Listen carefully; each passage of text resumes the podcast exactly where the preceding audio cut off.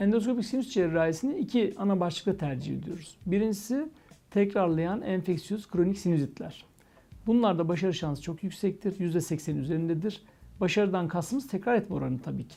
İkinci durum yani tekrar e, endoskopik sinüs cerrahisinin kullanılma yaygın kullanım indikasyonları poliplerdir. Polipler halk arasında beyaz üzüm salkımı diye bilinen e, burun etleridir ama bu konka değil burun etleri. Bu durumda da endoskopik sinüs cerrahisi yine başarılıdır fakat tekrar etme oranı %30'dur. %30 maalesef tekrar edebilir. Böyle durumlarda biz hemen tekrar ikinci bir ameliyat, üçüncü bir ameliyat değil, e, ilaçlarla, kortizonlu ilaçlarla bunları e, tedavi etmeyi isteriz. Endoskopik sinüs cerrahisindeki amacımız bizim tıkalı sinüs boşluklarını açmak ve bu boşluklara havanın girmesini sağlamaktır.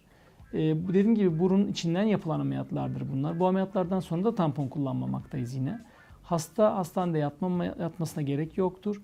E, işte 1-2 saat kadar süren bu ameliyatlardan sonra e, dinlendikten sonra 3-4 saat sonra evine gidebilir. Ameliyat sonrası tabii takipleri gerekecektir.